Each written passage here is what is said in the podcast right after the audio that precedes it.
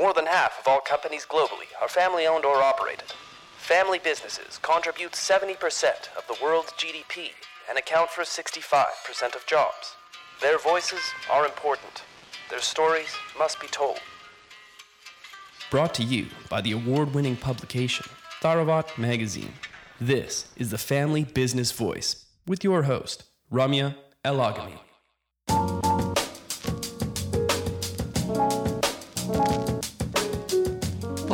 Quality Shoes Craftsmanship in Customer Service. Wagner Quality Shoes, a sixth generation Pittsburgh based shoe store that dates back to 1854, meets the expectation of craftsmanship their name implies in an unconventional way. Founder Peter Wagner, son of a cobbling family from Burscheid, Germany, came to the United States in 1849. His shoes exemplified the legacy of superior craftsmanship transmitted to him over countless generations, a factor which undoubtedly set Wagner quality shoes apart from the competition. After the second generation, however, the Wagners stopped manufacturing their own products and transitioned to a strictly retail operation. Yet, despite no longer making the shoes, they have retained a loyal customer base over the subsequent four generations of ownership. Their business has survived economic tribulations not limited to world wars, the Great Depression, and several recessions. We sat down with sixth generation family business member Mark Wagner to discuss his family's long and storied history, what craftsmanship means in the modern marketplace, and what it is like trying to compete against online retail giants. Enjoy this episode with Mark. We're really delighted that you guys have decided to be part of our special feature on craftsmanship. Mark, tell us a little bit more about it. Tell us about Wagner and how it all started out. That'd be great. Yeah. So, um, obviously, yeah, it was, it was 1854, and I, I, didn't really do the math until this morning. I think it's 165 years now. So it was Peter Wagner. He came from a small town in Germany called Burscheid in 1849 he came from a cobbling family. From all accounts, he was very smart and extremely motivated. And he came here, and by 1854, he was able to basically purchase an existing shoe store and put his own business practices into place. And it was Wagner Shoes. And so it went from Peter to his two sons, John and Sylvester. They were the second generations. They're very interesting in the fact that their business model basically boiled down to equal treatment to all. Mm-hmm. And you know, at that time, that was obviously not something that you saw everywhere. Probably something you didn't see most places. And having that philosophy on the sales floor was a big part of their emphasis on customer service and you know how successful the business became. So they were the second generation. Third generation was my great grandpa.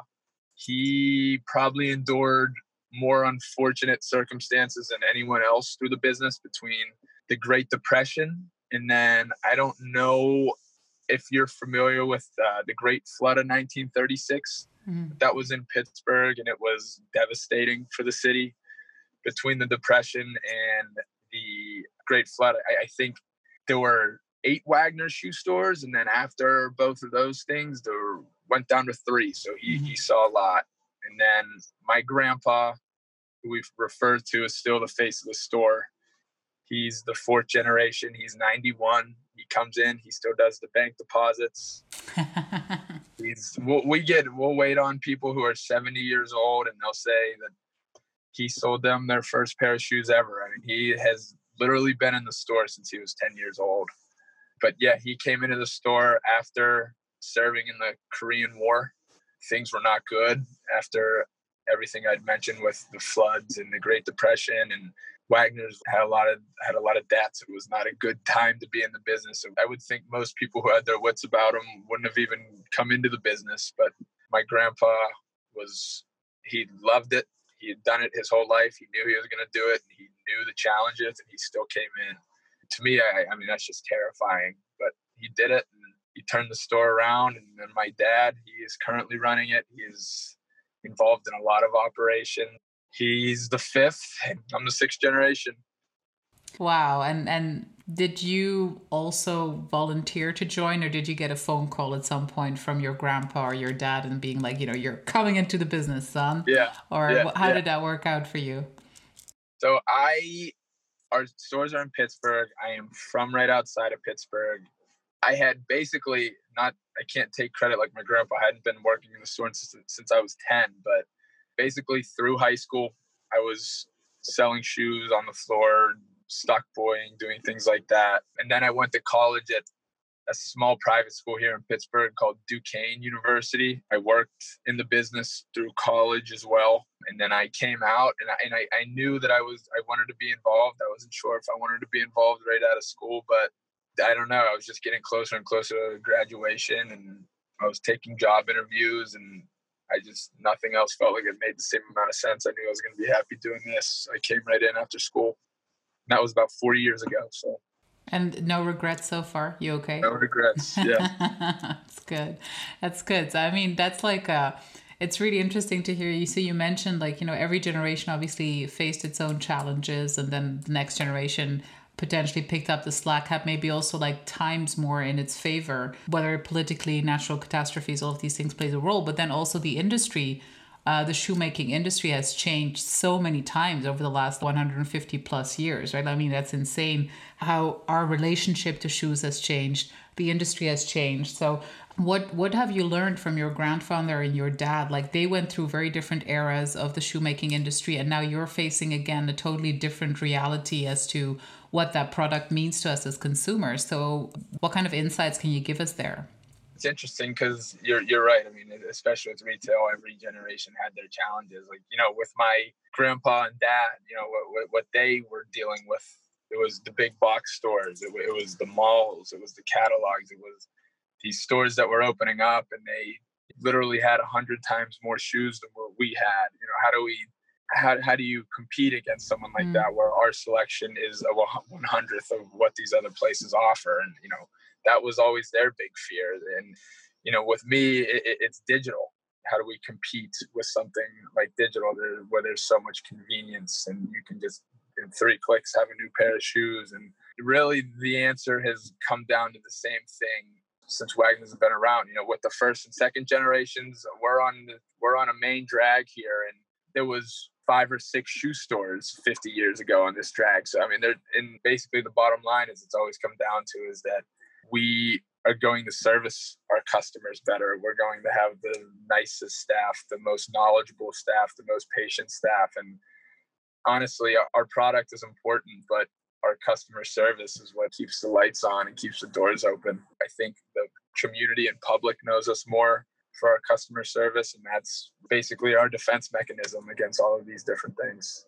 So you you just mentioned it. So digital digitization, obviously, but also just the role that shoes play in everybody's life. So, I mean, that product has gone from something that people used to buy once in a blue moon would be something really special to buy a pair of shoes to uh, you know it almost becoming uh, a disposable item like I, people buy so many shoes and at such low prices and stuff like that how do you experience you know, the customer's relationship to your product today like you know do you feel like when they interact with Wagner shoes? Like, is there still that sort of love for something that lasts and that there's craftsmanship behind it? Or do you feel that is increasingly becoming less important to the customer?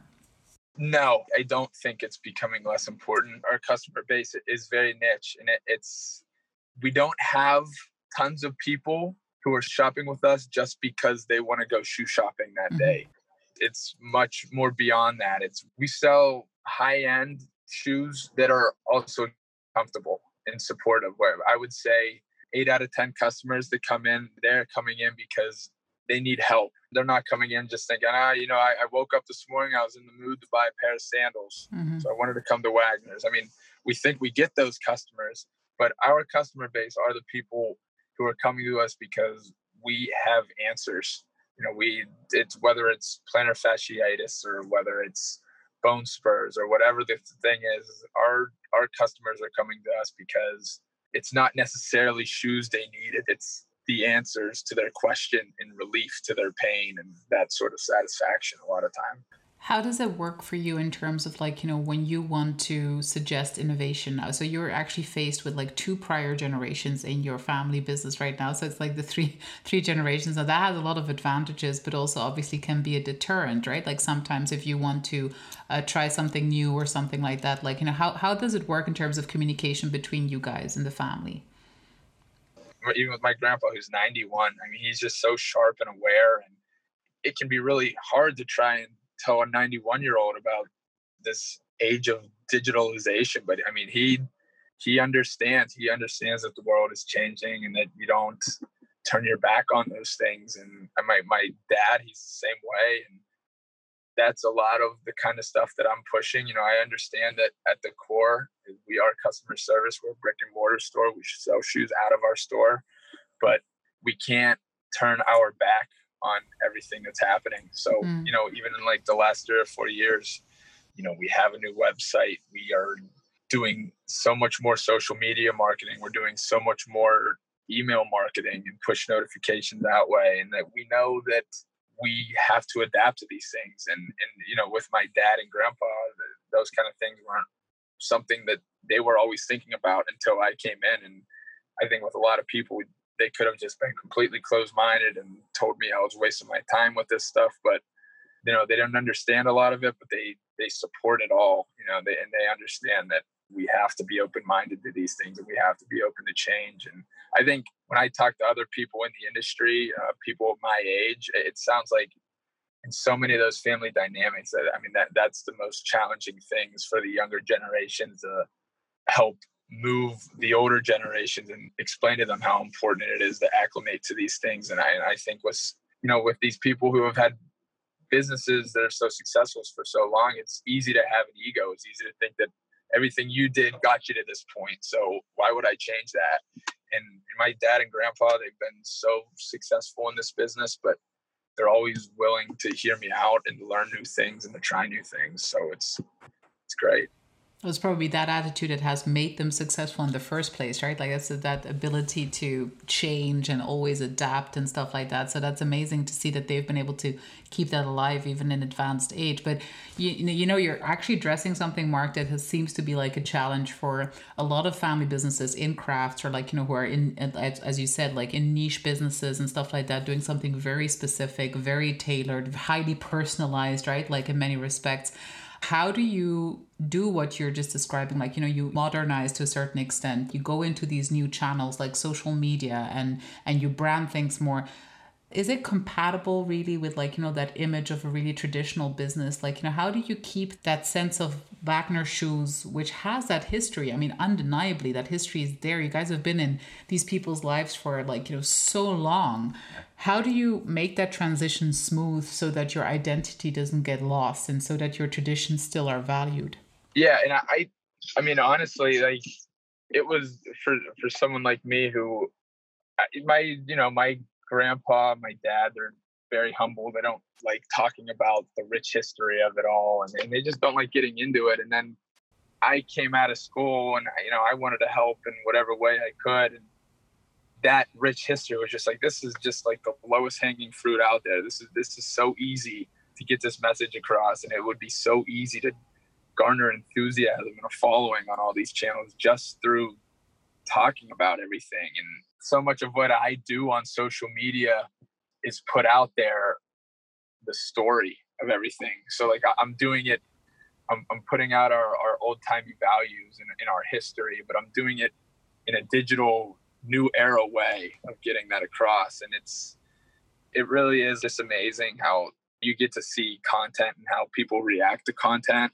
And, you know, some days I'll, I'll try and get super modern and up to date with our stuff. I'll send out a post about our digital foot analysis machine, you know, something that really makes us look cutting edge. And that just gets a so so reaction on a lot of these different channels. But if I send something out about how in 1945 we were doing something like yada yada yada, just showing off that history.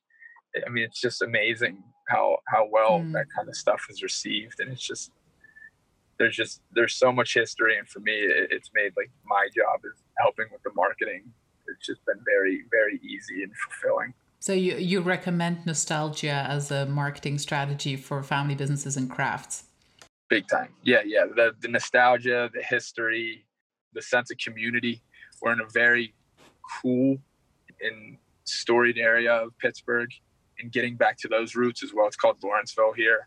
We're just so proud to be in Lawrenceville and we're proud to have been here for so long and just marketing about our customers, our history and, and where we are in the city. It's just that kind of stuff is so important to us and it's very well received with our customer base as well. And how do you see the future of the the craft itself? Do you think it's going to be around? Uh, it's going to survive all the innovation and all the sort of like mass production that it has survived until now. But like, do you think that shoemaking will ever entirely disappear or like take a totally different shape?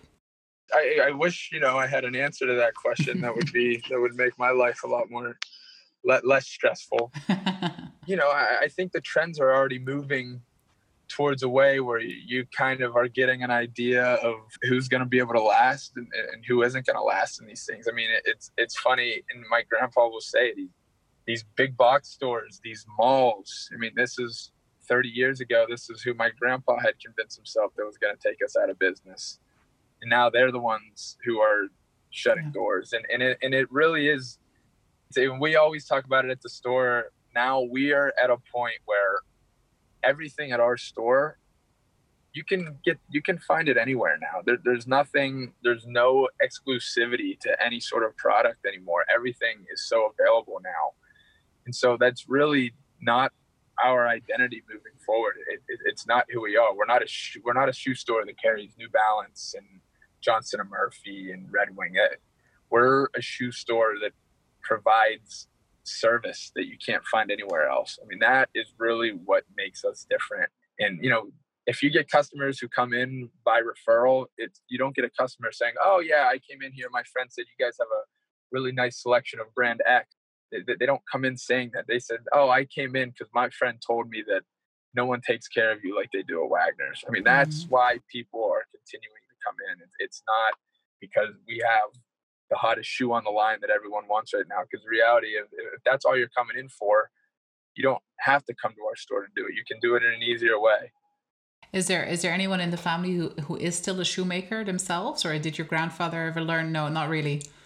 We know we know a lot of the we know a lot of shoe tricks, but no, we do not. Uh, no, we none of us.